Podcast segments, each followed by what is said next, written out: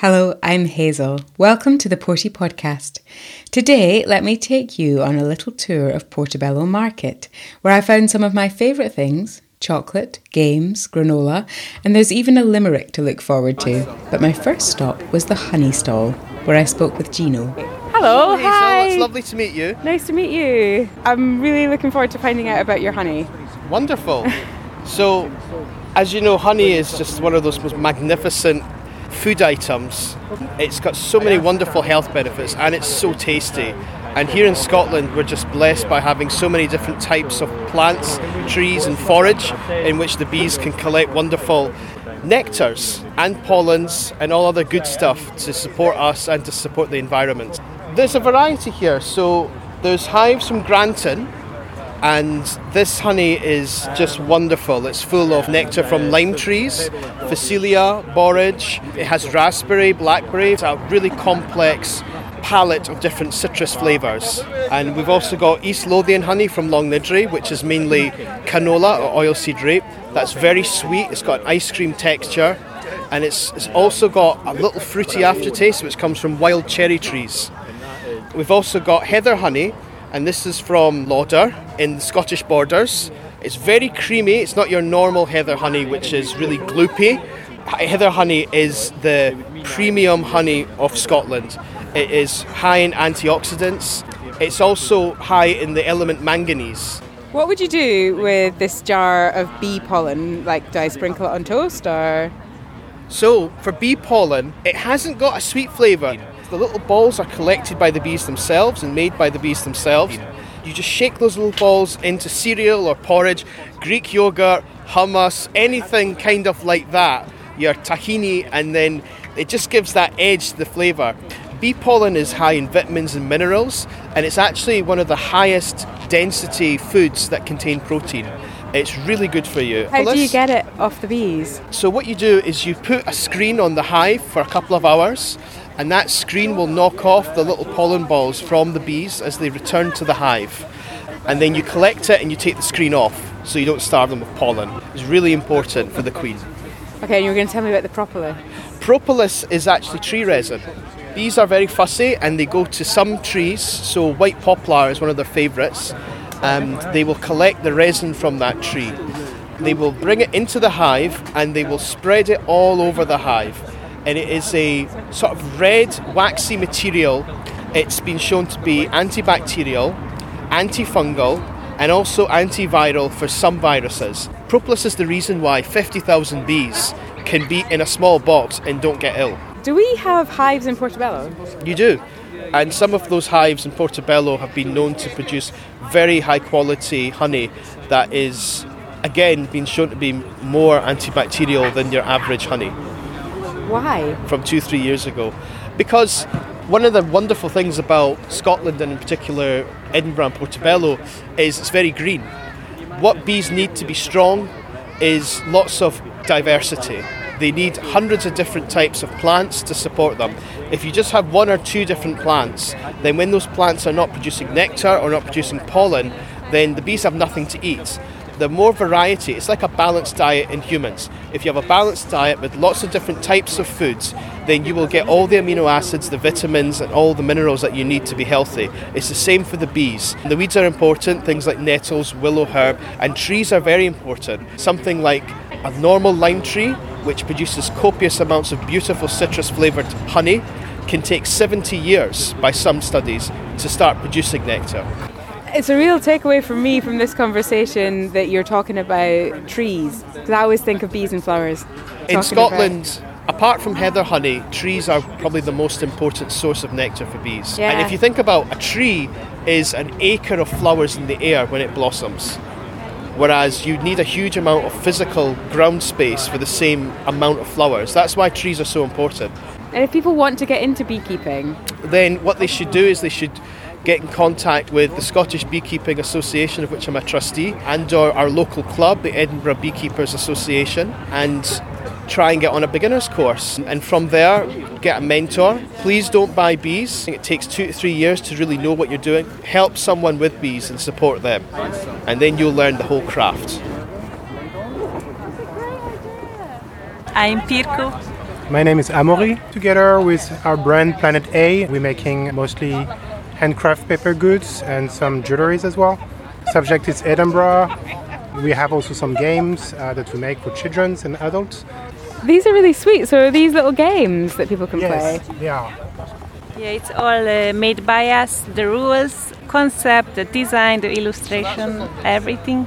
We have for different age levels. One focus of ours is sustainability. So we try to make games that not just supported by using sustainable materials, but also the topic. For example, this game it's about animals, and it's from a very young age. What does it mean if a species is uh, endangered and this kind of things? They look beautiful. And we have the Wanted game, which is a game of who is who. There is two ways you can play it with the physical feature that you can help children recognize face feature like triangle shapes and rounds and squares and so on. But you can also more play it like a psychological ways, like by imagining what crimes they committed, asking mm-hmm. questions about who are they, who they live with, and so on, assuming who the character is and playing Just- that well. Just based on their look. So it's more about how you judge a person about their look, and you can learn a lot about yourself, about your game partners.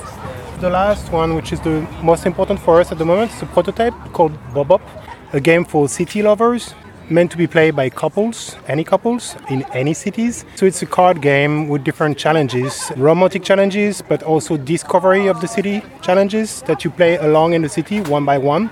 Some are like secret cards, some are like shared cards. We're starting a Kickstarter for this game in about a week or two.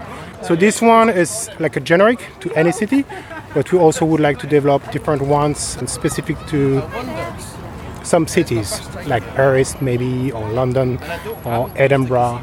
So I could put a link in the podcast notes for the Kickstarter so people who are listening could get in touch and that would help. Oh, I- I'm also enjoying these earrings that look like coat hangers. Each of them is really unique, handmade from solid brass. I don't have pierced ears, so. But we also have the clip like oh, this, Oh, yeah. which are here. I've never seen that before. Like a little clip that goes under your ear, like rather than a cuff at the top. Oh, awesome. Right, thank you so much. I'm going to keep talking to people. Thanks. So I'm David, this is Bex, and we're Tigerola. What is Tigerola? It's a grain-free, high-fibre granola, devoid of any sugars or sweeteners. So it's just the natural sweetness of the tiger nuts that kind of shine through. I don't think I've ever had a tiger nut. Where do they come from? Does it grow on a tree? It's like a bulb of a grassy kind of sedge. So think of it as like a sweet potato, but, mini, but it's tiny. tiny. It's about the size of a chickpea. They grow in Valencia in southern Spain, where they're mainly used in horchata, which is like a plant milk type drink that they have. How on earth did you end up being here at the Portobello Market selling these today? To be honest, this is only the second time we've done it. We launched in September, but I work offshore, so it's always been a bit of a balancing act trying to get the timings to work out. So this is only the second time that we've actually sold our product to the public. We normally just do it online via social media, Instagram and Facebook. David's an engineer by trade, that's what he does. But his mum's celiac. So the whole story behind it is we were just trying to find alternatives that didn't have any gluten in it and that tasted good. And I was trying to cut out refined sugar at the time. So David's just been pottering about in the kitchen for about four years. It's taken that long to get to this point. Can I try the coconut one? Yeah. Do you want to try some new foods? Yeah? Good boy. Our kid's favourite one is the berry. Would you like would you like a wee tub of the berry? Oh, yeah? Mmm, that's lovely. I want to try that, Dan. And I managed to catch a quick word with Graham Kitchener, who has been organising the markets with Pedal since they began. I've been running things since late 2012, right up to now. We run 11 markets a year. We don't run in January. Traders tend to be recouping and don't have enough stock after Christmas. What's the special thing about this market? We're trying to make it as sustainable as possible. So, for example, we don't allow traders who just resell, so bringing products in, say, from abroad and reselling. Most traders are manufacturers as well, so they'll bring in raw products, they'll make those goods, and then they'll transport them here to market. We try to keep our traders as local as possible to Edinburgh, so there's less carbon miles as well. You'll have noticed as you're going round, there's quite a lot of traders are aware of the sustainability as well, so organic, you know, low carbon miles. We have vegan suppliers, providers now. Two years ago, so pre-pandemic, we were around about an average of 20, 22 traders, and this month we've got 48. And I think that's partly to do with people maybe didn't have anywhere else to go over the pandemic, so the numbers here grew, popularity grew, word spread, traders wanted to come, and it's been a knock on effect and it's growing month on month. People are telling me they're spending as much as they're making here on each other's products. well, I tell you, here's a great example this morning. So there was the coffee machine, Red Rocket, their grinder had broken down. So Kawa Coffee over there just stepped in to help out. I mean, that's the type of camaraderie you see here, and everybody gets to know each other. Great, it's a lovely atmosphere today, beautiful sunshine. It's great, yeah. I mean, thank goodness climate change and all the rest of it has brought its problems. We've had a lot of very windy months and lots of storms coming in. Just from a safety point of view, you know, we can't really run when it winds are above a certain mile per hour. Just you know, keep everyone safe. Um, so yeah, that's been unfortunate to have cancelled two out of the last four. It just makes the next market even more popular, especially when the sun comes out. It's great, and it's a great family gathering as well.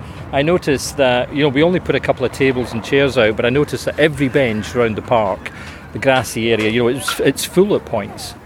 And I can't go without looking at the chocolate over there. There seems to be a quiet moment. Let's go and see. This is my husband. Set this up. He got bored during lockdown as a chef to trade and he decided instead of making banana loaves and scones and everything, let's try chocolates. So we watched a lot of YouTube, then we started with the lemon and then we grew and grew and we're now here once a month, and we're in various other places like Castle Terrace, the Grass Market, Haddington, Stockbridge. It's my husband who makes it, and it's the company's called Cocomania. So it's Cocomania with an A in the middle, and the name came from our house is always manically busy. so we decided, right, what are we going to call it? And it was my daughter. She says, I think we should call it Cocomania. So yeah, and this is us. Great so, you had a good day? Lots of people? Yeah, we've had a really good day. And you've got a vegan one? Yeah, we've also got vegan bark, um, which is just basically the bars, but bit thinner. But broken. Um, know, I might buy some black cherry and yes, some fruit and nut. That, that's went through. Amazing. Excellent. Thank you very much. Thank you very much. These are mummies. Some of you may have spotted Jim's book with 400 limericks about Portobello, including illustrations by local artists. He's now selling volume two. I asked to hear one. I found a pink bra in the sand and a blue beach towel close at hand. Both were briny. The bra was tiny and wouldn't hold anything grand. Who wrote that one? You did. I did. Yeah, I wrote, you wrote all, them all. All 400. Yeah. Wow. And what's your name? Jim. This symbol. That's an Arabic letter, and the name of the letter is Jim, which is me. So they're just five pounds. They are. You can get them at the market. You can get them here. Can you get them in another way? The little green van is selling them, and the beach house is selling them. Thank you for joining me at the market today. Were you there? What did you find? Let us know and keep in touch by emailing the at gmail.com or finding us on Twitter and Facebook. See you next time.